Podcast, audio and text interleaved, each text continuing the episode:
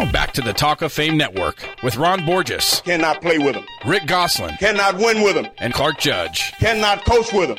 Can't do it. on Yahoo Sports Radio. I want winners.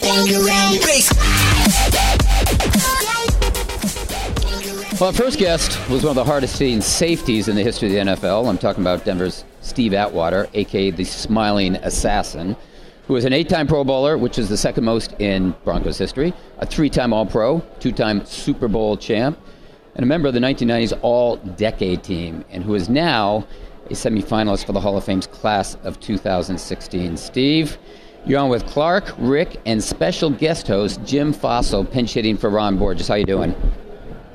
Hey, doing wonderful. How you gentlemen doing today? Great. Great, thank you. Um, Steve, first question right out of the box. This is a familiar spot for you. It's your fifth year as a semifinalist, and we want to get you to the next level. So, my question is if you were to stand in front of the board's 46 selectors, what would you tell them to try to convince them that I should be one of the 15 finalists?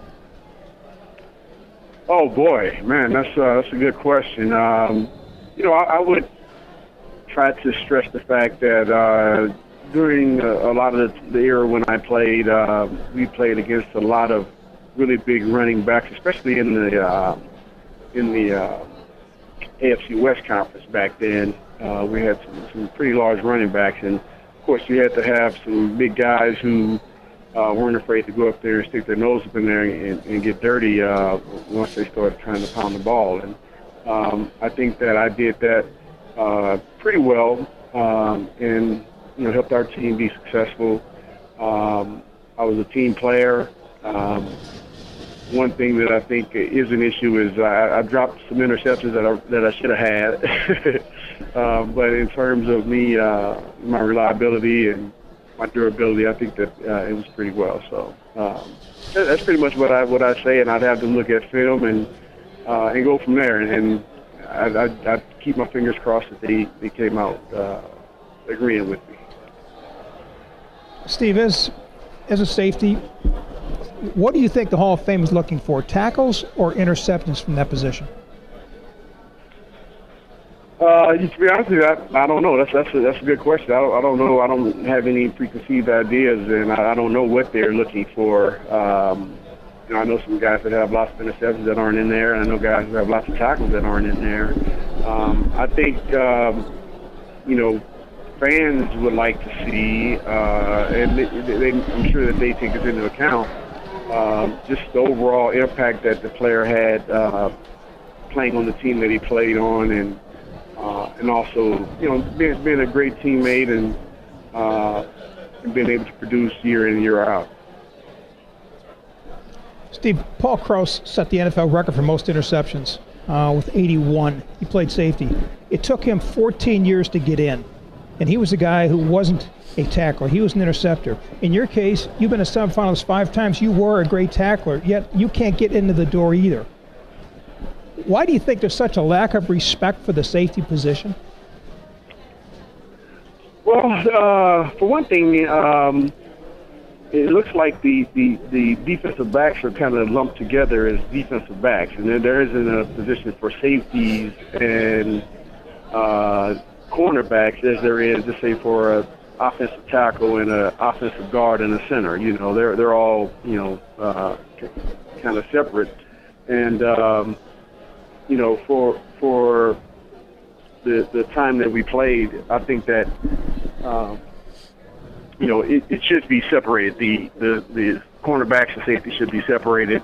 Uh, and you know, I, I, don't, I really don't know why. It's been a long drought uh, since they uh, drafted a, a pure safety into the, the Hall of Fame, and uh, I'm hoping that you know that's not going to be the case here going forward. And I know we got some really great safeties who probably be first ballot coming up here with Ed Reed and possibly even Troy Polamalu. So um, I'm sure that you know we'll get somebody in there, even if it's not me. Somebody will be going in there soon. Hey, Steve, this is Jim. Um, it's great to talk with you. You know, the one thing about the Hall of Fame, I mean, I've, I've been around the league a lot of players. You deserve to be in there. You deserve to be in there. And the one thing that never gets passed on that, and I, I don't think it ever will, is your leadership qualities. I mean, you were a leader on this team. I mean, you you inspired other people to greatness and to prepare for the game. And I know talking to the opponent coaches uh, before we played them on the field, you know, they were looking for volunteers to run the crossing route in your area because you may not come out with your head. You know what I mean? But uh, right. you know, you were you were. I, I wish the uh, Hall of Fame would also consider the value, and I know it's hard to do, the value of the leadership and how you handled the rest of the team.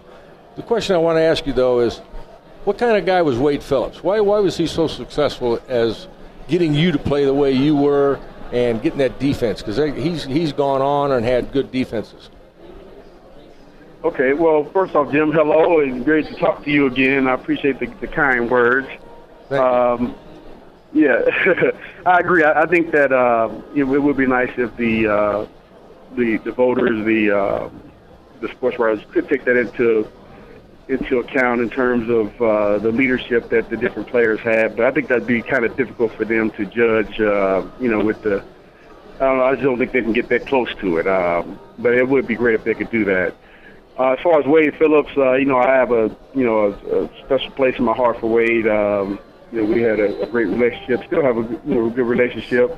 Um, he's been really successful over the years. Um, I think that um, you know he really makes his players feel comfortable. Um, you know, he's not a, a coach that is going to get on you. He just expects you to get your job done. If you don't get your job done, you're just not going to be there. He's not the guy, kind of guy that's going to sit there and yell and scream and you know throw his clipboard down. He's just going to, you know, if you, you, can't produce, then he'll get rid of you. But if you're a guy that doesn't mind uh, working hard and, and uh, you know being unselfish and, and, and, and playing hard, uh, you know you, you can have success uh, with Wade in the system, and uh, he'll keep you around. We're talking with Steve Atwater, who's a Hall of Fame semifinalist of the class of 2016 on the Talk of Fame Network. And Steve, you talked about the big backs in the AFC West, and one of the big backs was Christian Okoye. And you know where I'm going with this that Monday night game when you dropped him like a ton of bricks. Um, my question is because Okoye was reputed to be a guy who was tough to tackle, and impossible to bring down, but you did it. Who was the toughest guy for you to tackle, period? Uh, was it Okoye or was it somebody else? Well, um, there were several guys back then. Uh, I mean, he, he was difficult. Um, Christian Okoye, of course, was difficult. Uh, they had another guy there with them, Barry Word. He was, you know, he he wasn't a right. slouch to bring down either. Um, but I, I got to say, the guy that I had the most difficulty with in terms of, uh, you know, when, when we knew, looked on the schedule and saw, okay, we got to play these guys, I said, oh man, I got to get ready. You know, I'm gonna have a headache after this game uh, a guy named Marion Butts. He was uh, for the uh, San Diego Chargers, and um, you know, it was just one of those days where you got to got to bring your lunch bucket and your hard hat because uh, it's to be a long day, a lot of lot of contact, and uh, they were to run it, and we had to we had to stop the run. So uh, I would say he was he gave me the most the most fits. Most trouble. Um, Steve, the last safety to go in the Hall of Fame was Ken Houston. He played 19. He retired after the 1980 season. So the Hall of Fame committee has not found a safety in the last three and a half decades worth enshrining. Why do you think that is?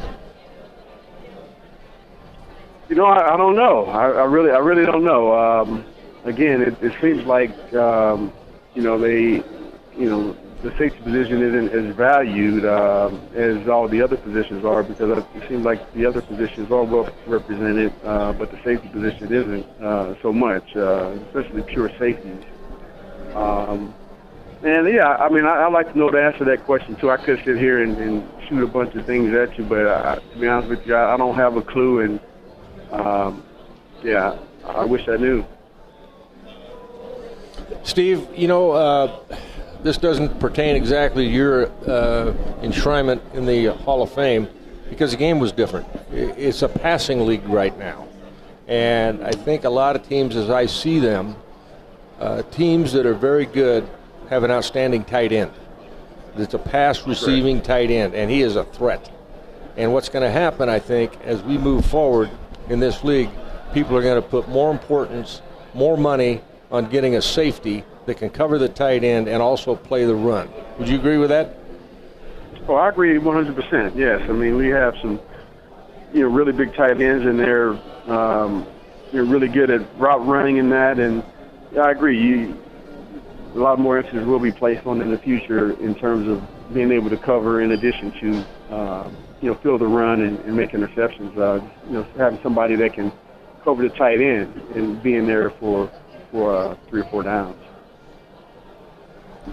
We've got Hall of Fame semifinalist Steve Atwater on the phone with us on the Talk of Fame Network. And Steve, uh, as you know it, teammate of yours, Terrell Davis, is also a semifinalist and up for the class of 2016. If you had to choose one guy for the Hall, other than yourself, who's not in it, who would that guy be?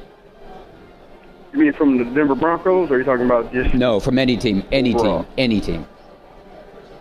Oh man, uh, that's a very good question. Um,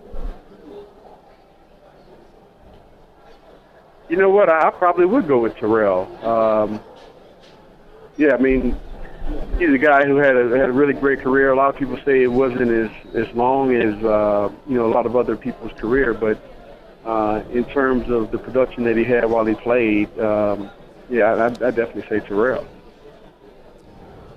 Was there a safety that you looked up to growing up, heading into the I'm NFL? sorry. Was there a safety you uh, you looked up to as you're a kid growing up, moving on to the NFL? A, a guy whose style you liked to emulate? Oh, Ronnie Lott. It was, was yeah, no, it wasn't even close. Um, I just uh, remember watching him play, um, even when I was in college, and um, you know, he just really motivated me to, you know, want want to want to go out and hit hard. Uh, and it was crazy because I ended up uh, playing with Dennis Smith, who was Ronnie's uh, teammate in, in, uh, in college at USC, and also you know, good friend. And um, I learned even more from Dennis uh, from being able to practice with him and play with him. Uh, he's a guy that was full speed, 100%, and um, you know he's another guy who I, I mean I don't understand how uh, as a safety he, he uh, hadn't gotten any any looks for the Hall of Fame. Um, but again, I, I, I don't know what the what the judges and the uh, the writers look for, and, uh, but he was definitely an excellent player that uh, had a wonderful career as well. Hey, Steve, we got to run, but I want to thank you so much for joining us, and best of luck with your Hall of Fame candidacy. Thank you very much, gentlemen. Have a wonderful day, Jim. Great talking with you. Thanks, Steve, great to talk Thank to you. you. That was Steve Atwater. Coming up next, we're going to be talking about that Hall of Fame class with Jim Fassel. This is the Talk of Fame Network.